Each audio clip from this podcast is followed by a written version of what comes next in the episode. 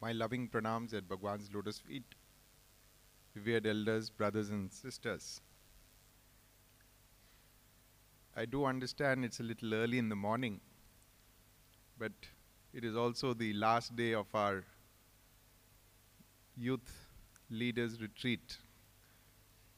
And today evening onwards, maybe we'll be proceeding to our respective native places. The subject which has been given to me today is Sai's message for youth.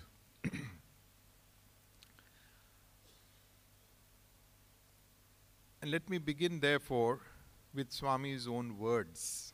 Of course, this is meant for everybody, but I think there's something for youth as well.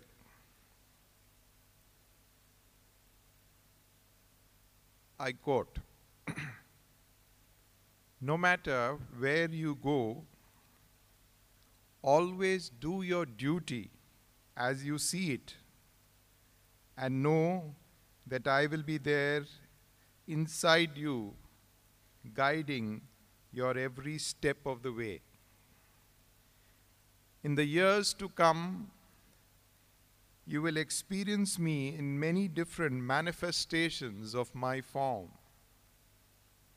You are my own, dearer than dear to me. I will protect you as the eyelid protects the eye. I will never leave you, and you can never leave me. From this point on, do not hanker after anything. Do your duty with unwavering love, seeing all as God. Be patient. In time, everything will be given to you. Be happy. There is no need to worry about anything whatever is experienced, whatever happens, know that this avatar has willed it so. There is no force on earth which can delay for an instant the mission for which this avatar has come. You are all sacred souls and you will have your parts to play in the unfolding drama of the new golden age which is coming.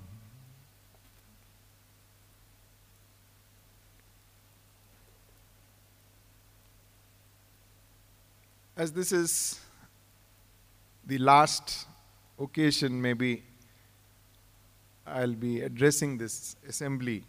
Maybe there's a Q&A session in the afternoon. I thought I'll wrap up my ideas of what my understanding is of Swami's message relevant for the youth. There are several gems of advice that Swami has given for our benefit. First, Start early, drive slowly, reach safely.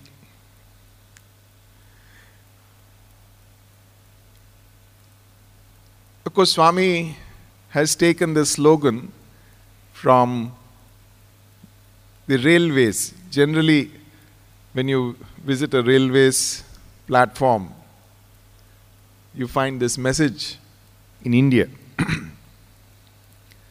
But why is it relevant for youth?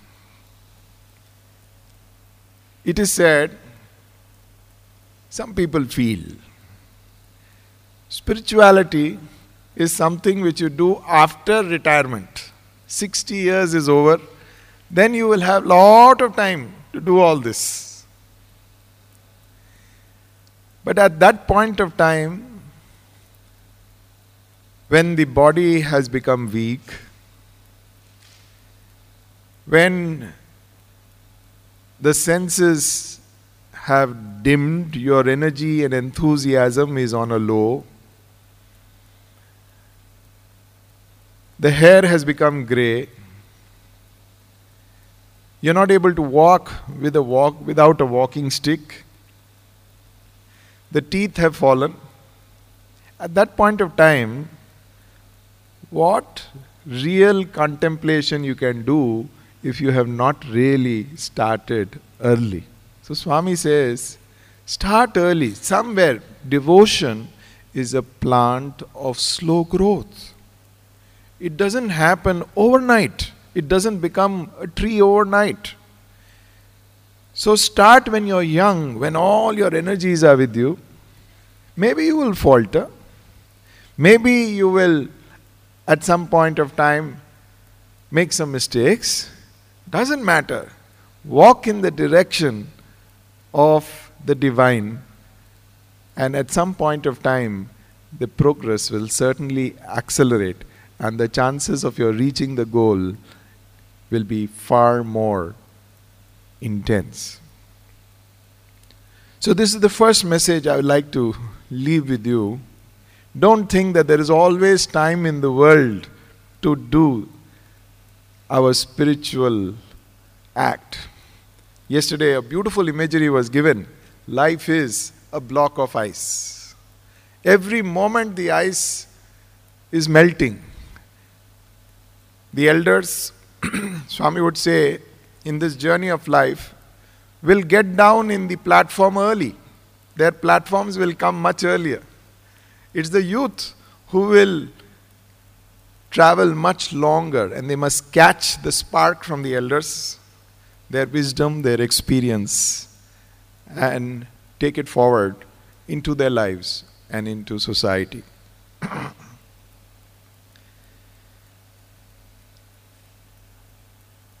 We are meeting today so early in the morning. In fact, when the schedule was originally drafted, the early morning session was not there.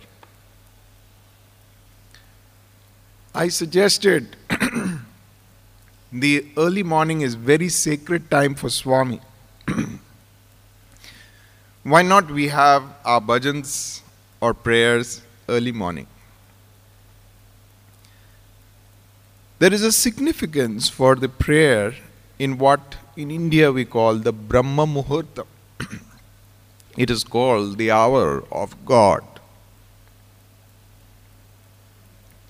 One day Swami was explaining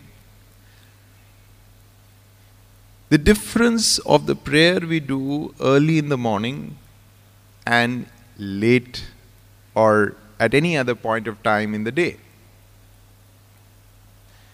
In a bank, he said there are two kinds of accounts you open.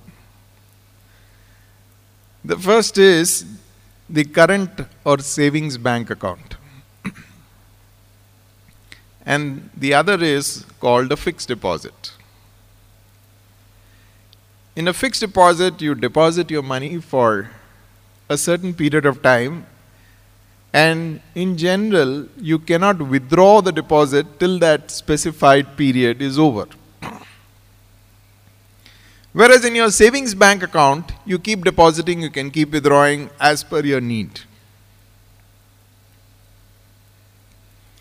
Swami says, the prayer that you do at other times of the day are like the savings bank deposit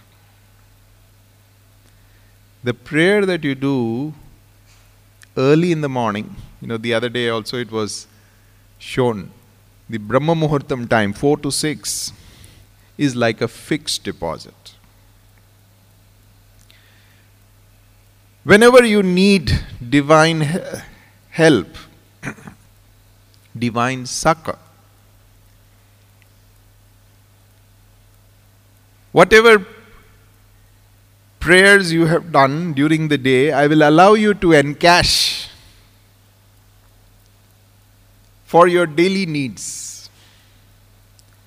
But the prayer you do in the Brahma Muhurtam is special. I will not allow you to withdraw for any other purpose it is exclusively meant for your spiritual growth and evolution. So, therefore, it's so important to meet early in the morning. I know it is so difficult for youngsters, and our schedule here has been quite tight as well. But this is an occasion for us to cultivate some habits which will take us far in life. In fact, in a day, you don't have to give too much of time. I do understand when we are young, especially when we are working, there is so much pressure of time. But can we keep aside 15 to 20 minutes? It's just that much of time. 15 to 20 minutes.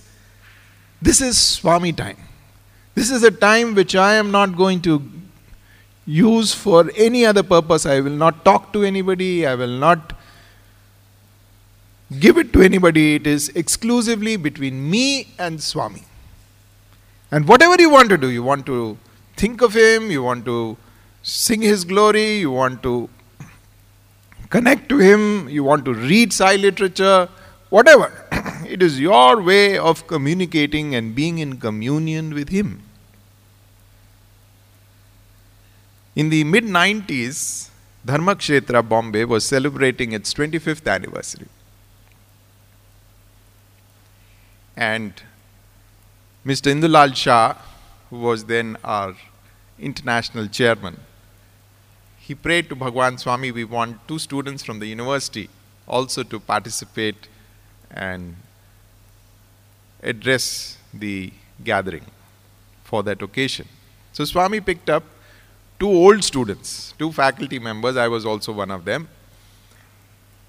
And one of us spoke on the Dharmakshetra anniversary day, the other, my talk, was slated for a day when Swami was interacting with the youth of Bombay.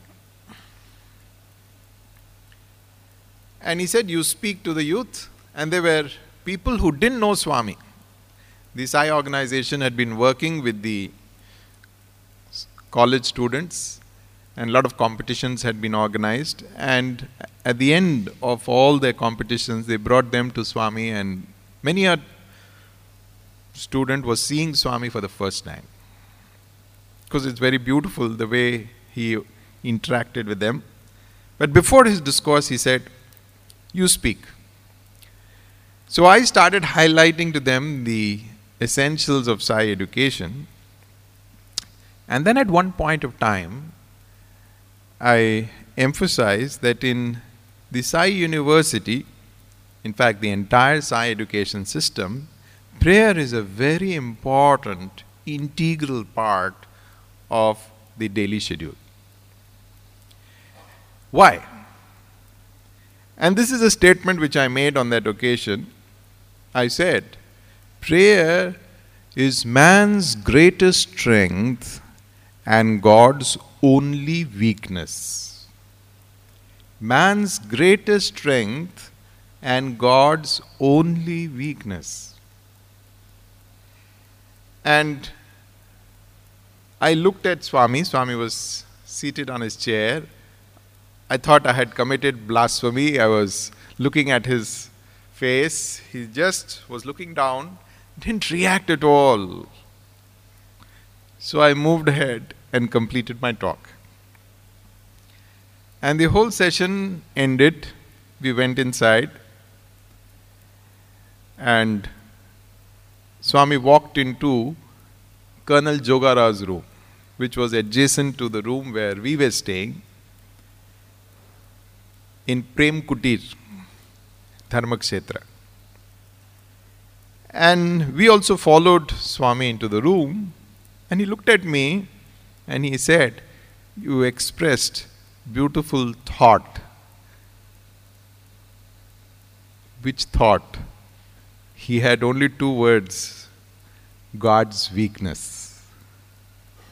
From that day, I publicly announced to my students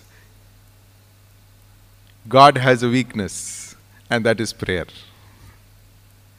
Many of times, some students come to me, Sir, don't speak like that. God has no weakness, He is perfect.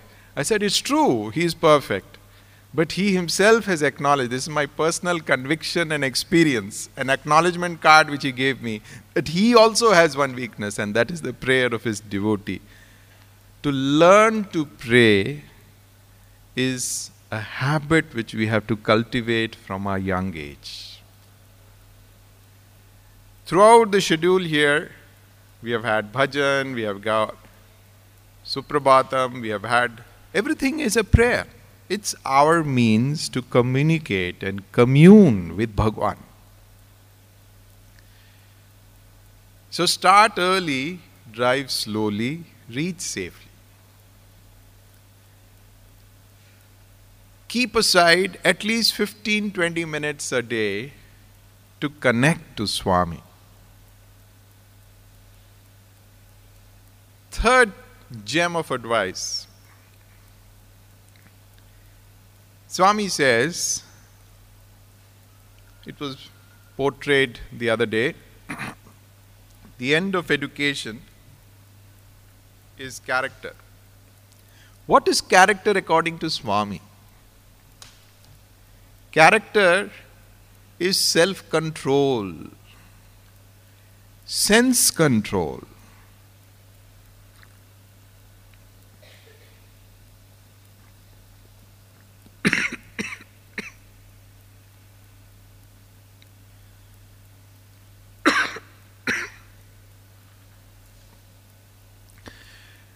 it is something which we have to start from a young age.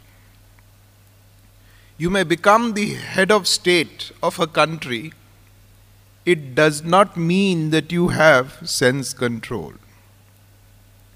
There's an incident which happened. The head of state of one country was visiting another country. They had reached the airport of the other capital, and the aircraft was going round and round in the aircraft in the skies everybody was wondering why is the dignitary not landing. But after some time, the aircraft went back to the home country. You know what had happened? The head of state was totally drunk. And his aides and the crew members did not want the whole world to know that their head of state is drunk and he is in no position to be presented to the world. He cannot come out of the aircraft. They just took him quietly back to their home country. Just being the first citizen of the country does not mean that you have character or sense control. When we are young, sense control seems to be a very big challenge. Swami has simplified it for us. He says, You have five senses your eyes, your ears, your nose, your mouth. Five senses. Two of them have shutters. God has given you shutters for them. The first one is the eye, the second is the mouth. If you are going on the street and you see something which is not desirable, shut your eyes. When you're walking on the road, look where your foot is going. It is not meant to be seeing everything that is happening around you. You will fall into a ditch. The second, he says, is the mouth. Shut your mouth open your heart. This is the advice once he gave to the students. Shut your mouth, open your heart. Two senses which he has given us shutters. He said, concentrate on them. If you are not comfortable handling all the five together, handle only two of them. Supposing somebody says, I find it very challenging even to control these two, then choose only one. And the king of all senses is the tongue. His first Maha Mantra for students and for youngsters is talk less. If you ask me, after so many years of my completion of education in the university, what is the most priceless advice that Swami ever gave me? I will say it is talk less. Most of the problems of our society, interpersonal relations, will be solved if we talk less. What does that mean? There are four sins which the tongue is prone to.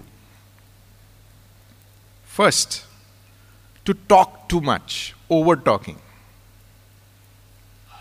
Second, telling lies.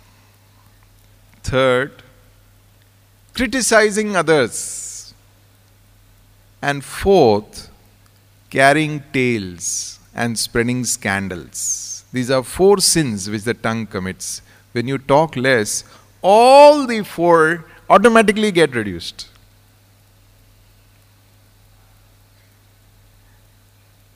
Not only that, Swami used to say, you know, that human being is like a radio.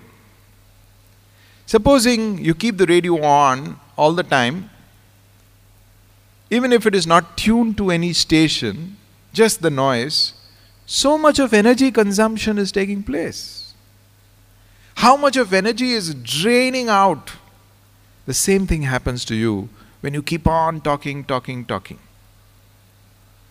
When you talk less, your memory power will improve. You will conserve energy. You will avoid indulging in the four sins of the tongue. But more importantly, silence is the language of the spiritual aspirant. Those who are keen to follow the spiritual path have to master their tongue. One day it so happened I was sitting in the bhajan hall at Brindavan. The evening bhajans got over and students were returning to their rooms after the bhajan. Teachers usually sit on the last row. I was seated in my place, and a student came. His eyes were red. Obviously, he was weak, weeping for quite some time. So I asked him, What's the problem? He said, Sir, I want to talk to you. I thought he was already quite emotionally disturbed. I should not talk to him in public. I said, Come to my room. So we went to the room, and this is what the student said. He said, Sir, today when the bhajans was going on, Swami's photograph was there at the altar.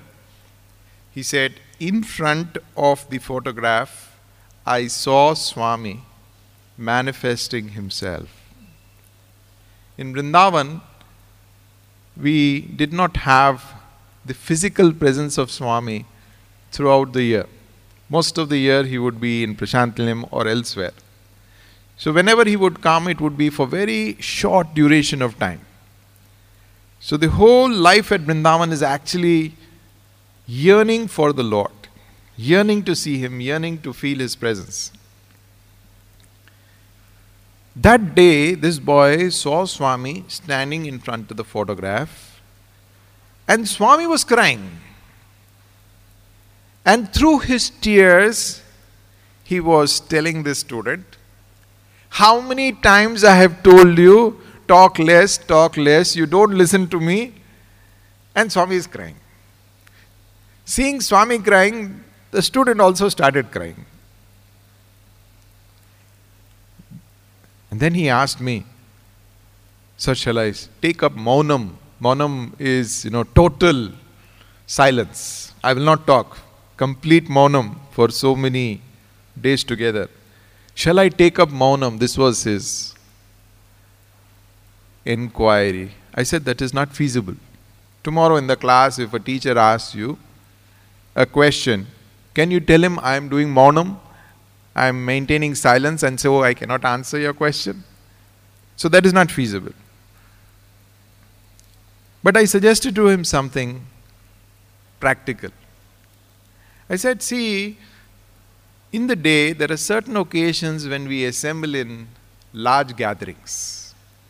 When we are sitting for food or we are sitting for prayer in the bhajan hall or in the college or we go for darshan. These are occasions where if you maintain silence, nobody may find fault with you. So, in large gatherings, whenever you assemble, avoid talk. Other occasions, it's okay. He practiced it for a week. Again, it was evening time, bhajan time. Bhajans got over. And again, as I was seated in my place, this student comes. Said, I want to talk to you. I said, Come. And we went to my room again. He said, Swami came again today. Is it? What did he say? He said, Swami said, I am very happy. I am very happy. Take one step towards me, I shall take a hundred steps towards you. Sulabha Prasannaya Namaha. This is how we describe the Lord in his Namavali, the hundred and na- names with which we glorify Sri Satyasai. He's very easy to please. It's not so many things we have heard for the last two days. It's not necessary that we have to practice each and everything that you have heard. At least one of them. Can we take one advice which we have received and make it an integral part of our life, one at a time, step by step. When I was a student, and even after that, I had this habit of taking one teaching of Swami and trying to experiment in my own life to see whether it is valid. Because when we are young, we have so many questions. Why should I do it? Is it really going to help me? Is it really going to benefit me? All these questions will be answered only if you start practicing. One day, we were with Swami, and Swami was speaking about Gopika Bhakti, the devotion of the Gopikas of Brindavan. And he said, the highest form of bhakti is the Madhur Bhakti. And that was embodied by Radha, a great devotee of the Lord. You know what is the essence of Radha Bhakti? Swami said. The essence is in the name itself. R A D H A. Radha. Who is Radha? You take Ra, the letter Ra, and put it in the end of the word, it becomes Adhar. You take the letter A and put it at the end of the word, it becomes Dhara. You take Dha and again put it at the end of the words, it becomes Aradha. So Radha ka Adhar, Dhar Aradhana. The quintessence of Radha's devotion was that it was a continuous stream of contemplation of God, of Sri Krishna, of the divine. And then Swami said, if any one of you at any point of time practice this devotion, I will know. I will know. This happened in Kodaikanal a few weeks later, we were back in Vrindavan. It was Buddha Purnima Day, 20th of May, 1989. In those days, we used to stand outside Trayee Mandir waiting for Swami's darshan. And the time that he would come out would be any time between 3 o'clock and 6 o'clock. So you have to go there early and wait for him. And hours together you will be waiting for him, and everybody would be standing. And so I was also in that group. Not many people were there, 100 people maybe. And with nothing to do one day, I thought, why not try this particular teaching which Swami has said? He said, I will know what you are up to. So I started thinking of him and continuously thinking of him. And almost two hours passed. Suddenly there was some noise at the door, the door opened, and Swami came out. Usually he would come down the staircase and then he would walk past us and go into the Sai Ramesh hall, give darshan there. That day, he didn't come down the steps at all. He was standing on the landing of the steps.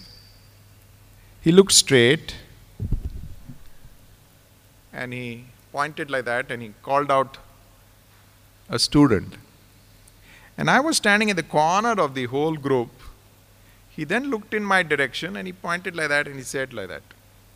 So both of us ran and landed almost at the same time at his feet. Swami said, The director of some UNESCO or some international agency is coming today, and uh, I want you to come and arrange tea for him. So he called us inside and then gave us instructions. The gentleman came, of course, he had just had lunch, he didn't want to eat anything, so he had only juice. We served juice, all that happened. So much food was left. Swami said, Now you only have this, it will all go waste. so apparently he had called us to serve, but we ended up eating all the snacks ourselves to the extent possible, two of us. And then after everything was over, I returned to my room in the hostel. And then it dawned on me what had happened. I was practicing and actually trying to validate what Swami said. If you think of me continuously, I will know. So I was thinking of him, I said, Will Swami know?